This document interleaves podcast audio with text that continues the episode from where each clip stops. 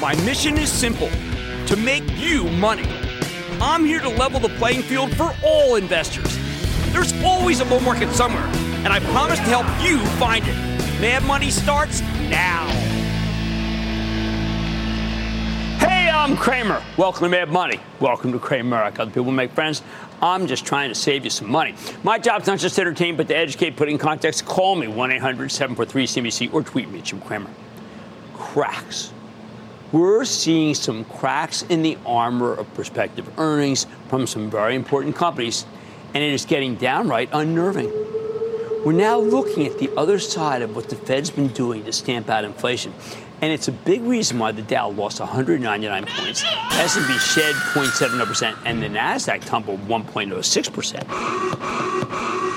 We're going to have to learn to live with not a collapse in commerce, but definitely a slowdown along with the decline in profitability that always comes at this particular point in the business cycle. Each day, we see more of these cracks. This morning, we got some extremely disappointing numbers from Southwest Airlines, simple LUV, but there was no love. The airline's margins are being pressured by higher gasoline prices. It's not 250 or 260 per gallon. Its budget is 270, 280, which is a huge difference when you think about how much fuel these planes burn. Meanwhile, Southwest revenue per available seat mile, that's uh, RASM, is down rather dramatically. We're looking at a 5 to 7% decline when the company previously said it would just be down 3 to 7%. That is jarring. Looks like business is finally getting hurt by these sudden rises in the formerly tame price of oil. It ain't tame anymore. It's up in a straight line. And you can't ignore the fact that Southwest revenue per available seat mile is coming down and coming down hard. That's a sign that the Santa travel and leisure boom might finally be coming to an end. We don't want that. We're a service economy, for heaven's sake. It's not our industrial might that's going to keep things going. It's been stuff like travel and leisure fueling everything. What if we lose it? At the same time, we got some news from General Mills that pet owners are becoming cautious. Their economic outlook's dimming, and they're shifting towards more value oriented products for their pets. Not necessarily the forte of Mills Blue Buffalo premium products that we use for our dogs, Riga and Tony. I've always felt pet food was one of the more fungible items out there and it can e- easily become a slippery slope. When things are flying high, your freezer and refrigerator filled with pet food looks like G- Green Giant and Hebrew National. Now the pets are getting the cans. Hey, not that they can tell the difference. They're always hungry anyway. I mean, what's the deal? New and improved. More cracks appeared last week when we got the usually reliable Dollar General which missed, they had way too much inventory. They missed the quarter badly. Perhaps because their bargain sizes aren't as attractive as the deals you can get from Costco, where the premium brand is the house brand Kirkland, and business remains very strong. This, by the way, the fact that the stock of Costco is breaking out here is actually a bad sign for the stock market, as people know that you save a lot more at Costco and therefore your dollars go further. We see cracks, cracks where we, uh, you know, another one that is just like Costco. We got two price target boosts today for the stock of TJX. That's the parent of TJ Maxx and Marshalls, a company that only does this well when so many other merchants are struggling. Remember, TJX buys the unwanted excess inventory of brick and mortar retailers for next to nothing, then it flips it to you, the consumer, a nice markup. It can be a vicious spiral for the rest of retail because once you get hooked at TJX, you're not going back to those full price joints. Not me, I'll tell you that. I got one right next door and I love it. And we saw some big cracks at Walgreens last week when the CEO suddenly left. I, really a good sign. You don't leave when things are on track. Plus, the pilferage at drugstores, it's like Walgreens, has become monstrous. It's now considered the cost of doing business at all retailers. They now need to lock everything behind lock and key, right? Have you ever seen that behind that glass? But uh, what, what is that? Uh, now, we don't have time for the court to come over with the key, but always feel bad about it anyway. And the only thing that seems locked is the name brand not the house brand. Hey, that's how it looks in key aisles of my Rite Aid. So why not just go buy everything you need from Amazon, which has made same day delivery an art form this year. You buy in the morning before you go, I leave for work, right? It's at your doorstep when you get home. Kind of like what it's like with Walgreens, except for faster. And, and by the way, no one's stealing it. We see cracks in the banking system too. No, it's not on the credit side like it usually is, but it's on the lending side. Need more capital to fight the last war, which was what Silicon Valley Bank and First Republic style bank runs mean. How stupid. That wasn't a capital issue, regulators. It was an investment decision issue. But the regulators don't want to embarrass themselves again. So they've decided to rein in the profitability of the banks, which means less credit for you in your Main Street business. Never mind that the horse has already left the barn. We see cracks in housing. Mortgage applications dipped 2.9% versus last week, we've learned today. No doubt because long term rates are flying higher, with the possibility of mortgage money coming in around 9%. Two years ago, my mortgage was 3.35%, and now I'm not going to go anywhere. Neither are all the other people with my mortgage vantage. Housing seems at last to be slowing down, and housing prices have been a thorn in the side of everyone, especially the Federal Reserve. But pulling that thorn with higher rates instead of more supply of houses hurts like the dickens. Unfortunately, Powell can't force the home builders to put up new houses. He can only drive down prices by making them more expensive to borrow. Not a great way to solve the problem. We see cracks in autos. The car companies, Sans, Tesla, are facing what could be a major strike. The unions have a strike fund which lasts a heck of a lot shorter than the pots of gold that the oil companies have saved. But the oil companies have been pumping out as much product as possible in case we do have a strike, which means they're going to get hurt either way. Think about this. If there's a strike, the production comes to a halt. They don't have enough vehicles to sell. If there's no strike, they'll have way too much inventory that they've built, and you'll see a lot of car ads on television during football season than you can recall. Probably get some good deals too. We are in a lull for earnings, but during this period, we've seen a rise in the dollar. That takes away one of the biggest props from last quarter. Most of our companies that operate overseas benefit from weaker currency. Three months ago, they had that. Now it's going to the wrong direction. New crack we didn't expect. And what's the government doing about it? Nothing. The Federal Trade Commission stepping up and going after Amazon for some of its practices that are allegedly hurting merchants. Let's say that's even true. I know there are good reasons to protect merchants. But right now, Amazon is one of the few institutions that's actively lowering prices for you. Only Costco's done more, and now the FTC is going after them. Thanks for nothing. Even if the FTC has good reason to go after Amazon for hurting merchants, and I'm not all convinced they do, couldn't they wait until after we got inflation hand. The last thing we need is the government working to push up prices for all sorts of goods. Thank you very much, Lina Khan, head FTC, for targeting a service that 65% of Americans rely on. Now let's take a step back for a second. Remember, September tends to be a terrible month, in part because many big funds have large gains. September's got close to enough to the end of the year that a lot of these managers will just take profits and go on vacation or a semi vacation. Thanks to the September environment, all news gets magnified, particularly the bad news. We hear that the Chinese government might be uh, saying to their employees they can't bring their iPhones to work. What does that mean for an amazing market for Apple? Shoot first and ask questions later. That's what it means. Governments are angry at mega caps. Don't debate it. Uh, j- just sell them. That's what's happening. Bottom line. There, the real crack we saw today and what we saw yesterday is why I hate September. Too much goes wrong hence why the markets are typically down 0.7% for the month. The good news, we're already down that much. So maybe we'll start running out of downside soon, assuming the cracks in this market don't keep getting bigger. I want to go to Kevin and George and Kevin. Mr. Cramer. Kevin, how are you? you? for taking my call.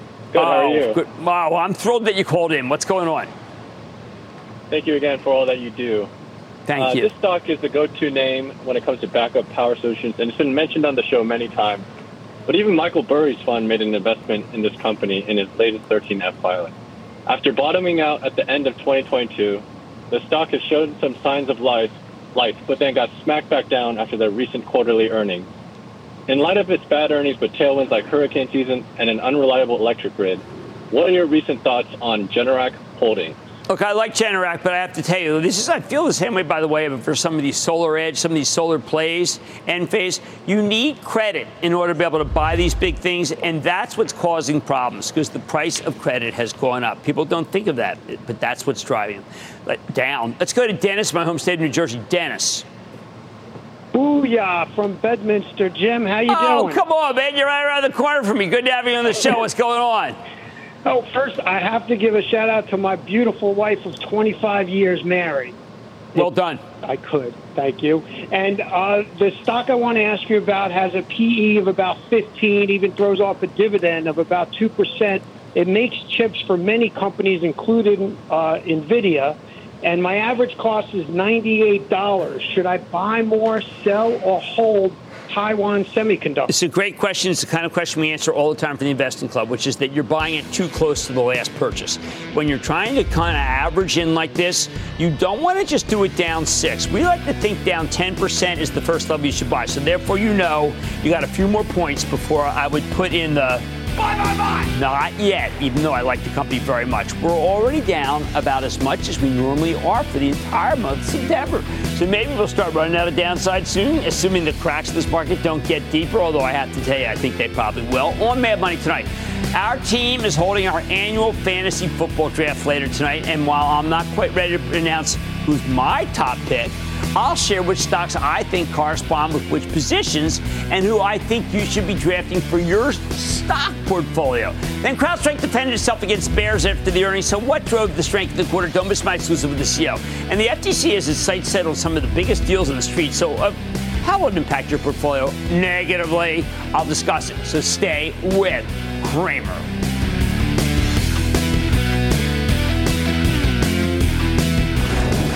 Don't miss a second of Mad Money. Follow at Jim Cramer on Twitter. Have a question? Tweet Cramer. Hashtag mad tweets. Send Jim an email to madmoney at cnbc.com or give us a call at 1 800 743 CNBC. Miss something? Head to madmoney.cnbc.com.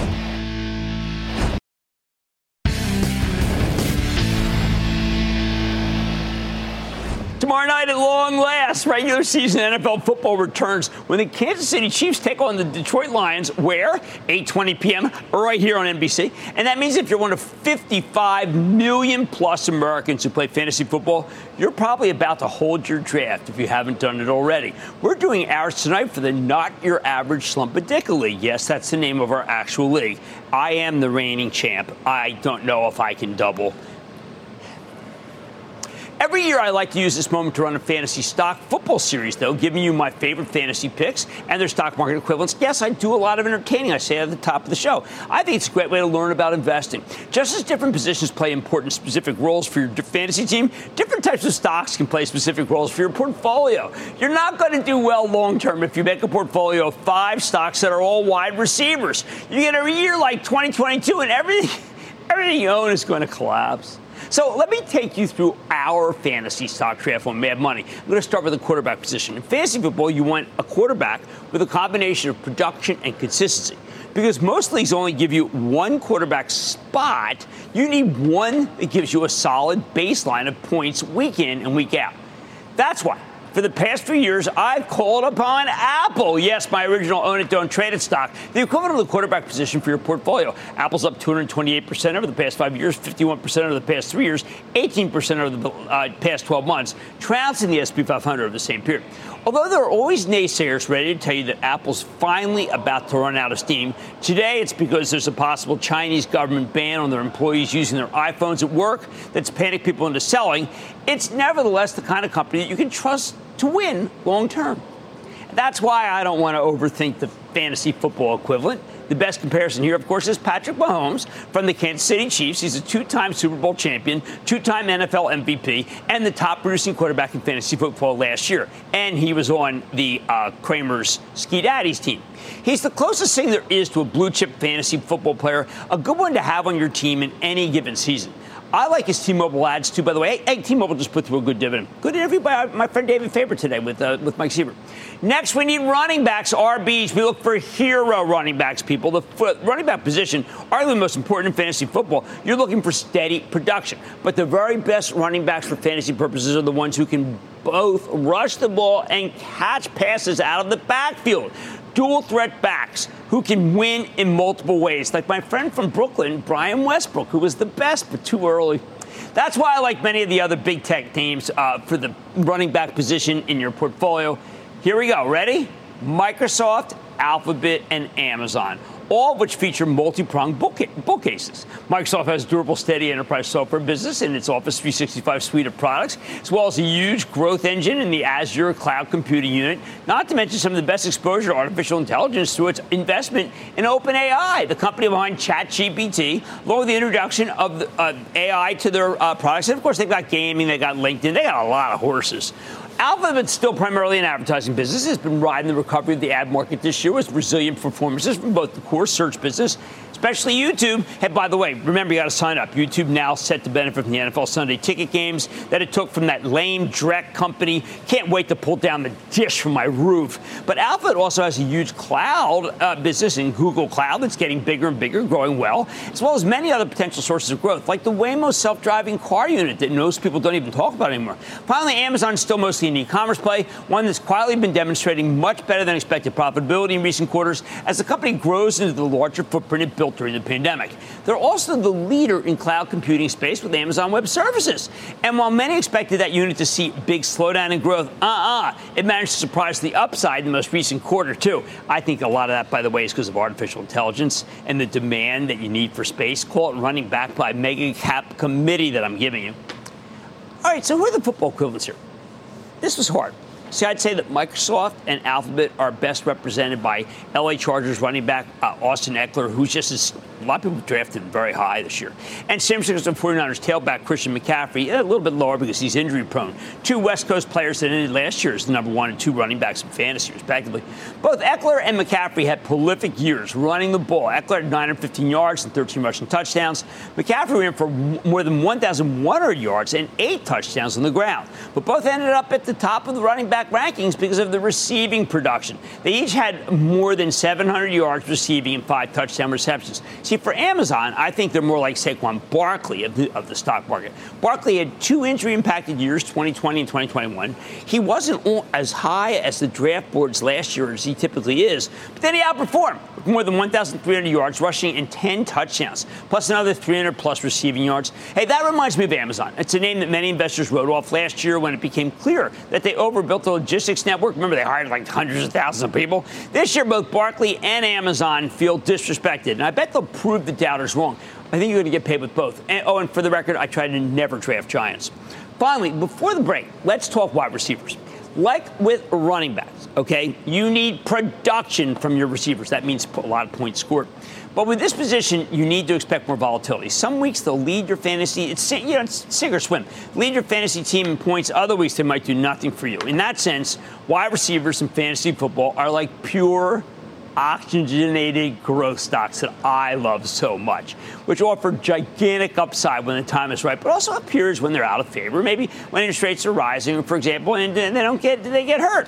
So, who are the wide receivers of this particular stock market? Well, the top dog, of course, is Nvidia, the best performing stock in the SP 500 by a mile, up well over 200% year to date. While I anointed Nvidia as my second own it, don't trade it name, I also recognize that the stock's still prone to big swings, with a 122% gain in 2020 and 125% gain in 2021, followed by a 50% beat down last year for this huge rally in 2023.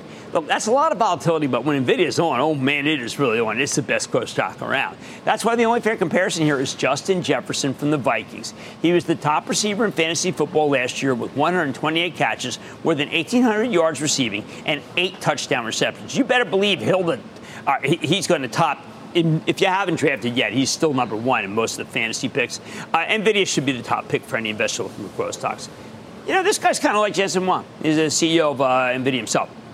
What else can fill the wide receiver role for your portfolio? Well, how about, of course, Tesla with its undisputed leadership in electric vehicles? Given the blinding speed of the highest end Teslas and CEO Elon Musk's controversial personality, well, then, of course, we got to pick Tyreek Hill from the Miami Dolphins. Good fantasy football analog. What about Meta platforms? Like with Amazon, Meta's a comeback story. So, who's that? To me, that makes it Cincinnati Bengals receiver Ja'Marr Chase, whom I had on my team.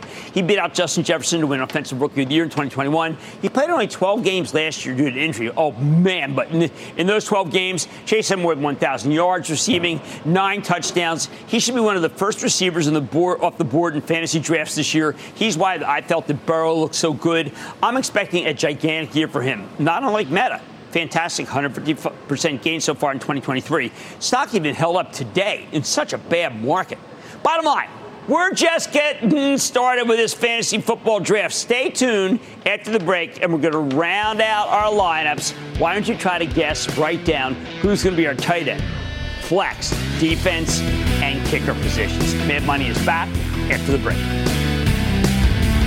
After the break, Cramer continues to build a dream team Run to daylight. More fantasy stocks are coming up.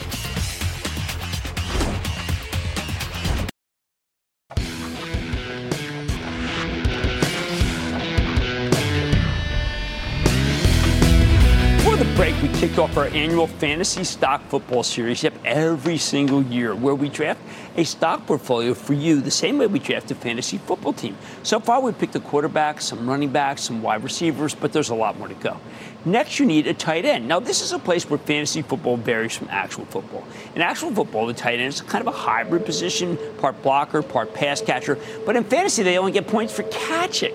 Still, I want to remain true to the spirit of the position. So for the tight end, we've got a large cap company with defensive characteristics that can protect your portfolio while offering some upside.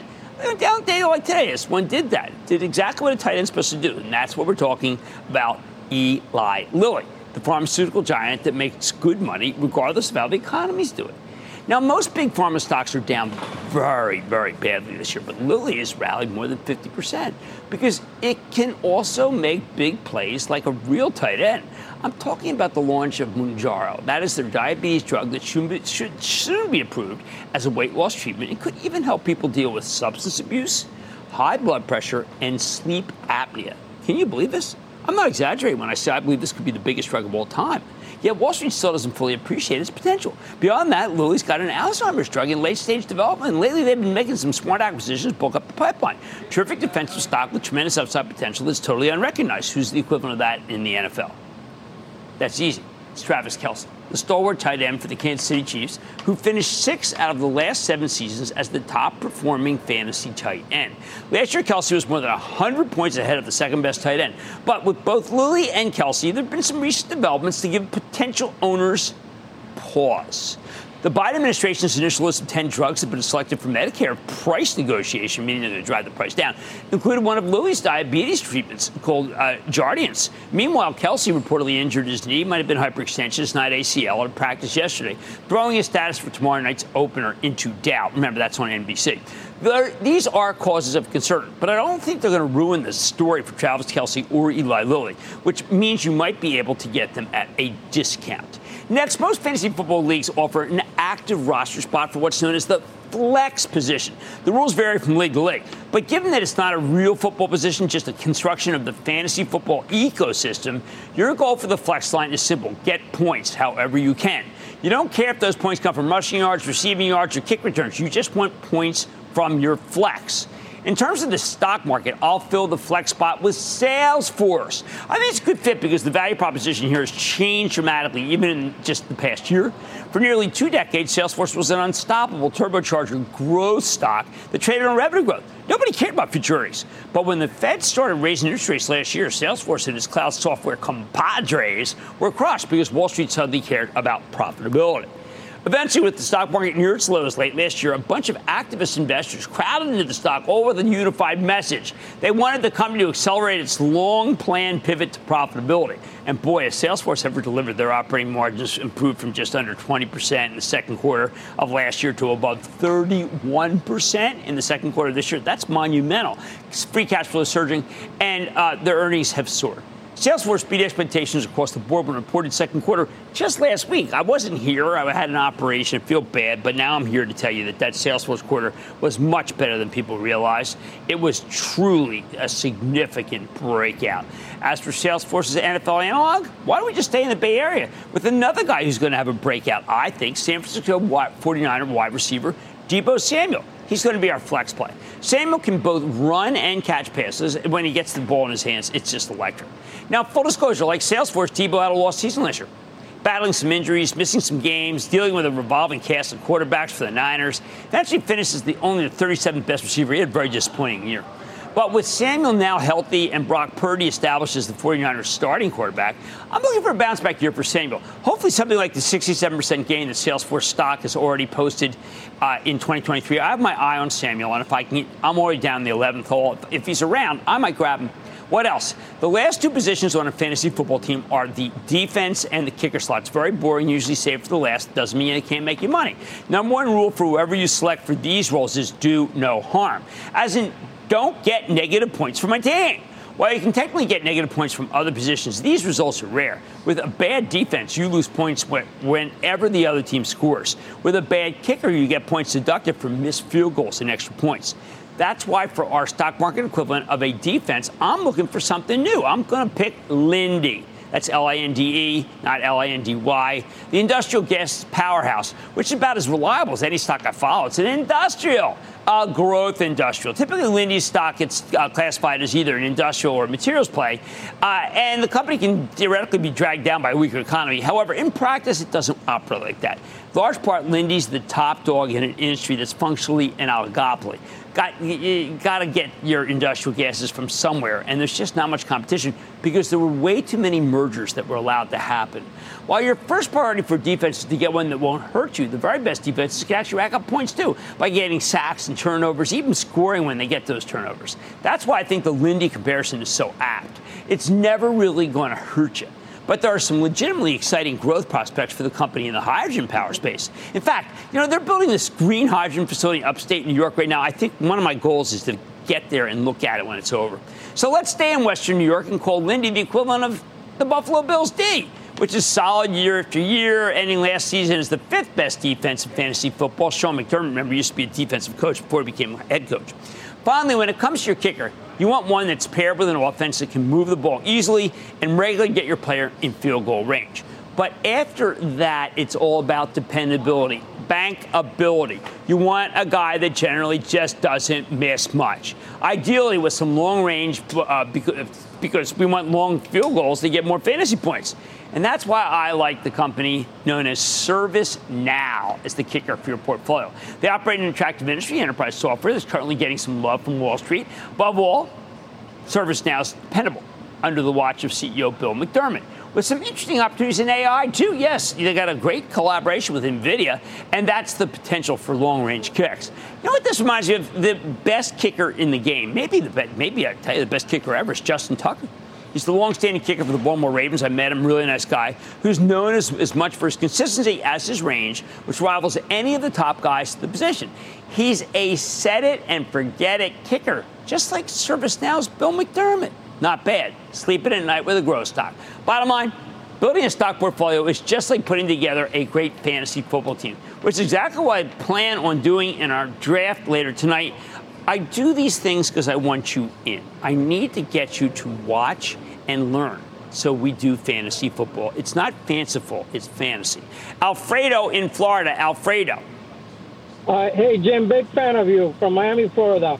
Uh, Jim, Draft, DraftKings just came up with a great earnings report. I love that company, and I feel the company and management are solid, and I see tremendous growth here. I want your opinion on it, your take on it. I am totally in your camp, and I think Jason Robins is going to pivot, start making a lot of money. Uh, he's the CEO. He does a fantastic job. They have a great product. Now, candidly, full disclosure, I did once work and have a show at DraftKings, and all I can tell you is they're total gents, and I like your call. All right, ahead of the return of football tomorrow night, yes, the Chiefs versus the Lions on NBC. It's worth remembering that building a stock portfolio can be a lot like building a fantasy football team. Just as different positions play specific roles for your fantasy team, different types of stocks can play specific roles for your portfolio. Hey, we got so much more ahead than on Mad Money, including my exclusive with a huge winner, CrowdStrike. Jumping higher after earnings and after a tough August for the stock. Is this the turning point investors have been looking for? I'm going to dig into the story to find out with top brass. Then, government action against any stock is always cause for alarm. But with a host of big names catching attention from the likes of China, the FTC, European regulators. Should investors be concerned? I'm highlighting some important names showing where I come out. And all your calls rapid fire tonight's edition of the Lightning Round. So stay with Cramer.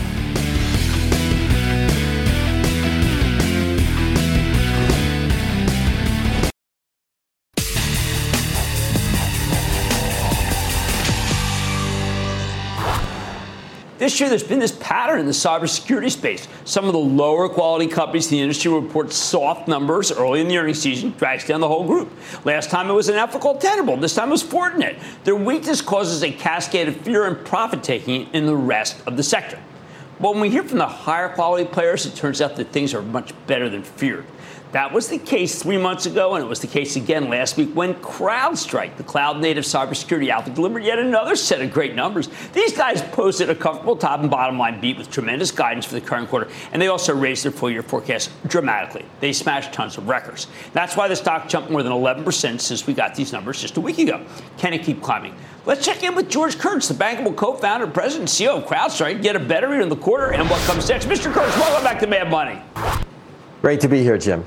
All right, so George, uh, in your opening statement, you used the term records, as in record this, record that, 21 times. When everyone's telling me that it's very difficult to get a decision made, got to go to the top guys, it's taking longer, how could you have mentioned it 21 times? What are you doing? Well, I think, Jim, it shows the performance, obviously, of the company and the great work that uh, all the CrowdStrikers have done. And more importantly, the platform approach that we've taken and the fact that customers are consolidating on CrowdStrike, which is really driving these records. One of the stats that we're most proud of is um, the modules that we land with in a customer. Uh, eight or more is up 80% year over year. So this this concept of of consolidation and being able to take more wallet share from the rest of the players is playing out. And that's the reason when I built the company, it was really to be that Salesforce of security, that foundational platform security company, and uh, we see it reflected in the numbers. One of the things I thought was very encouraging was you talked about how for years you actually had the basis for artificial intelligence, but now you have these large language models, and what they do, and you were very pointed about, is you can have a really smart person that doesn't know code, but they can speak, and the machine gets it. And it seems like that yours is easier to speak to. So, can you tell our viewers what that really means?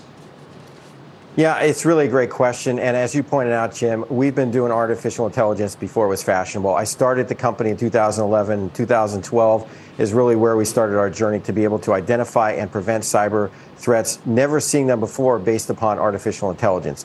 Now, we look at uh, the current environment, generative AI is a new type of artificial intelligence. And essentially, Charlotte AI is our, is our virtual security analyst. And the reason why we're so excited about this is it isn't just having a conversation with Charlotte who can provide the collective wisdom of CrowdStrike, but it's actually having Charlotte do something on your behalf. And it's driving automation, SOC automation into the security industry where there's just not enough skilled uh, folks in the industry and, and they're super expensive. So we're going to be showing more uh, on Charlotte AI at our Falcon conference coming up here in uh, Las Vegas in September, and uh, we can't wait to, to show it to the world. I'll drill down a little bit more on that. So instead of having some code person who has to translate what someone who's in the field knows, could that person just ask directly to Charlotte, look, we read about a consumer packaged goods company that just had a really bad hack. We're worried ourselves. Can you tell us where in the chain that person, that company was hacked? Is it like that? Well, it's really uh, taking what a SOC analyst does, and that, that's the person who's kind of dealing with security on a day-to-day basis. And you know, for eight hours a day or eight hours a shift, there's a lot of mundane work that has to happen. But our goal is to be able to take those eight hours and reduce that to about 10 minutes. And you'd ah. have a conversation with Charlotte, which is tell us about the threats in the environment. How does it apply to my industry? What assets are at risk? Please fix those assets, roll out a patch uh, and then write a report about it so I can give it to my boss. Those are things that Charlotte can do today, and that's why we're so excited. That's why our customers are so excited about this uh, this innovation that we're driving. Well, that would be space. about 20 people, George. 20 people might have been involved to do that otherwise. Uh, it would take a tremendous amount of effort to be able to do that. And not only can we drive automation with our platform, something called Falcon Fusion, and really helps automate the entire kind of workflow, but it really is going to take the collective wisdom of CrowdStrike, the, the 12 plus years being in business, all the threats that we've seen, all the attacks we stopped, and then make that available to these analysts to help them make the best decisions and then automate the work for them. George, I'm starting to see some consolidation. Some companies were try- some companies were trying to get bids and they weren't. Are we at the point now where we've got uh, some companies that you respect that are going to be around for a long time? We've got like a, you know a group of companies that are going to be the winners, so to speak. I think that's right, Jim. You have the have and the have nots. Uh, we're certainly one of the big platform players in the industry. There are other companies uh, that are certainly going to do well, and that's great for the industry. But when you look at what we do and the consolidation that's taking place, certainly there's consolidation in the buying of technologies and that's why CrowdStrike has done well. But there's also consolidation in the players in the in the marketplace, whether it's public companies or private companies. Um, if you're really not a platform, um, I think you're going to separate the wheat from the chaff, and, and really we're seeing that separation take place in a very challenging macro environment. Uh, well, one of the things I do want people to, to know is, is that you're very uh, prudent in not talking about a lot of the customers. You use Fortune 50, Fortune 500, but you were very aggressive in mentioning your partnership with the Amazon, Amazon Web Services, which everybody knows the gold standard. That just seems right. to get bigger and bigger each quarter. Am I correct about that?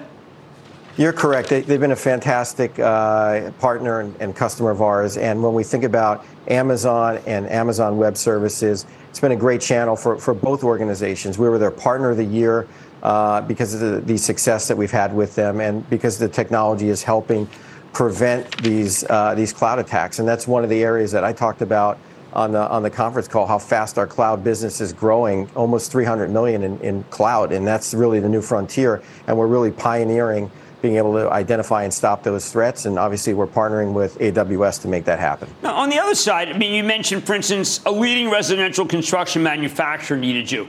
And the first thing I thought of there, and I don't want to be too naive, is like, oh, come on. Why would a leading residential construction manufacturer be worried about being hacked? But the answer is just the opposite, right? Everyone should be worried about being hacked.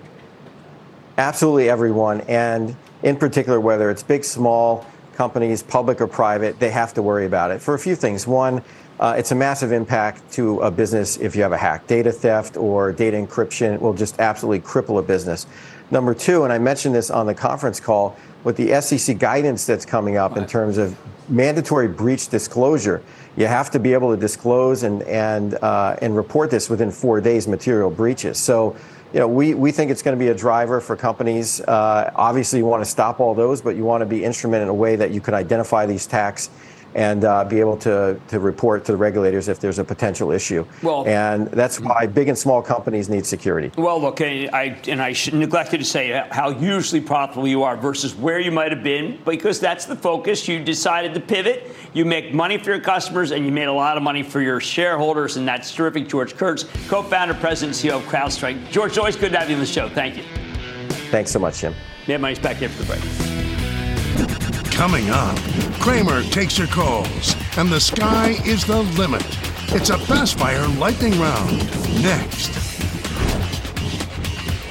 Next on Last Call, don't miss an exclusive interview with UAW President Shawn Fain ahead of next week's potential strike. Can a deal get done in Detroit? Last Call, next, CNBC.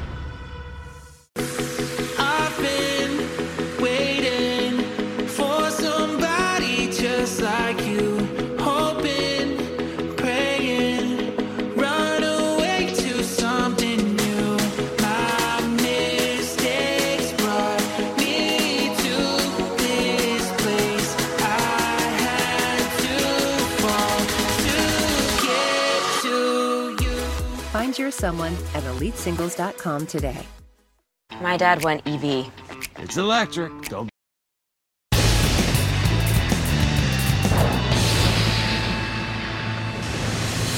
It is time. It's time for the lightning round. That's where Ralph goes one there. Shit, myself, tell Bobby, you play the sound.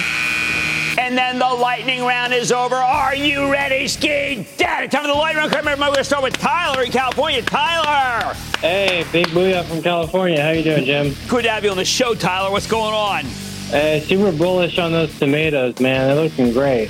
Oh, the, the, the, the, crop this year was so bumper. My wife is throwing them at me. What's happening? Uh, all right. So I found a dividend stock that operates the real estate trust, engages in data services, co-location, and interconnection.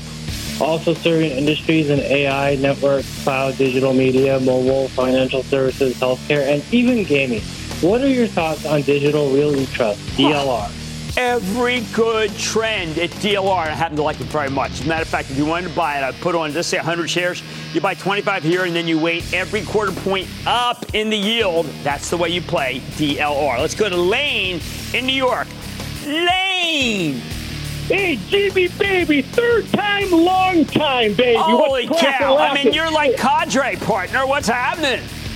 Not much. Hey, I want to tell you before I get to my stock. I want to tell you. You know what the Eagles need to do this year to win the Super Bowl? They need to erect a statue in Jim Cramer's honor at the stadium, an honorary first uh, coin toss. Well, why not on the steps of, this, of the art museum or in front of next to Mike Schmidt over there at the bank? Why is it just one stadium? It's a Linc. They should take down that the name Linc. That whole that, that that insurance company ain't doing that well. They should just put up Cramer. Go ahead. I like that. All My right, head's hey, not big enough. QSR restaurant brand. All right, I got a Tim Oh Hortons my! coming You got to- Patty Doyle running that now. He's executive chairman. That stock is a buy, buy, buy. They want to put his a statue of him in front of the Linc. Let's go to Trey in Texas. Trey. Jim, all my life I've wanted a Rolex.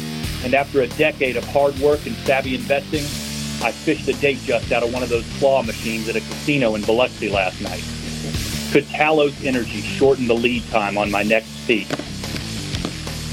Uh, it's okay. It's not a great oil. I actually like um, I like Pioneer PXD. I lost $25 on that claw at Dave and Buster's. Just kept putting the money in. It was ridiculous. My daughter goes there. It's like boom, she gets an iPhone. Well, the yeah, kind of a kind of a you know fluffy iPhone. Not really. Let's go to Tim in Illinois. Tim. Don't mess around with Jim or Tim. That's right. That's absolutely right. What's up? IONQ. I Everybody loves this thing. AI. Everyone loves this thing. You know why they love it? Because of quantum computer. Do they actually love quantum computing? Do they look at the company's losing money? I am going to say no. No, no. I want to go to John down in Florida. John. Hey, hi, Jim. It's John Kay from Dunedin, Florida. It's been quite a while since I spoke to you It last. sure has. It's good to hear from you, my partner. What's happening? Uh, Jim, uh, I'd like to have your input on uh, Dynavax DVAX. I have please. liked this thing for so long, John. No one listens to me because I like any immune system situation that's finally starting to get its due, and you and I know that it's the right thing. It's good to have John from Dunedin back again. And that, ladies and gentlemen, is the conclusion of the Lightning Round. Coming up, what do Apple and other mega caps have in common with your average supermarket? Cramer gets real on the government. Next. Booyah, Jim. Your integrity makes you the booyah saint of Wall Street. Booyah, Jimmy Chill. Booyah, Jimmy Chill. Booyah, Jim. Quadruple. That's a lot of booyahs.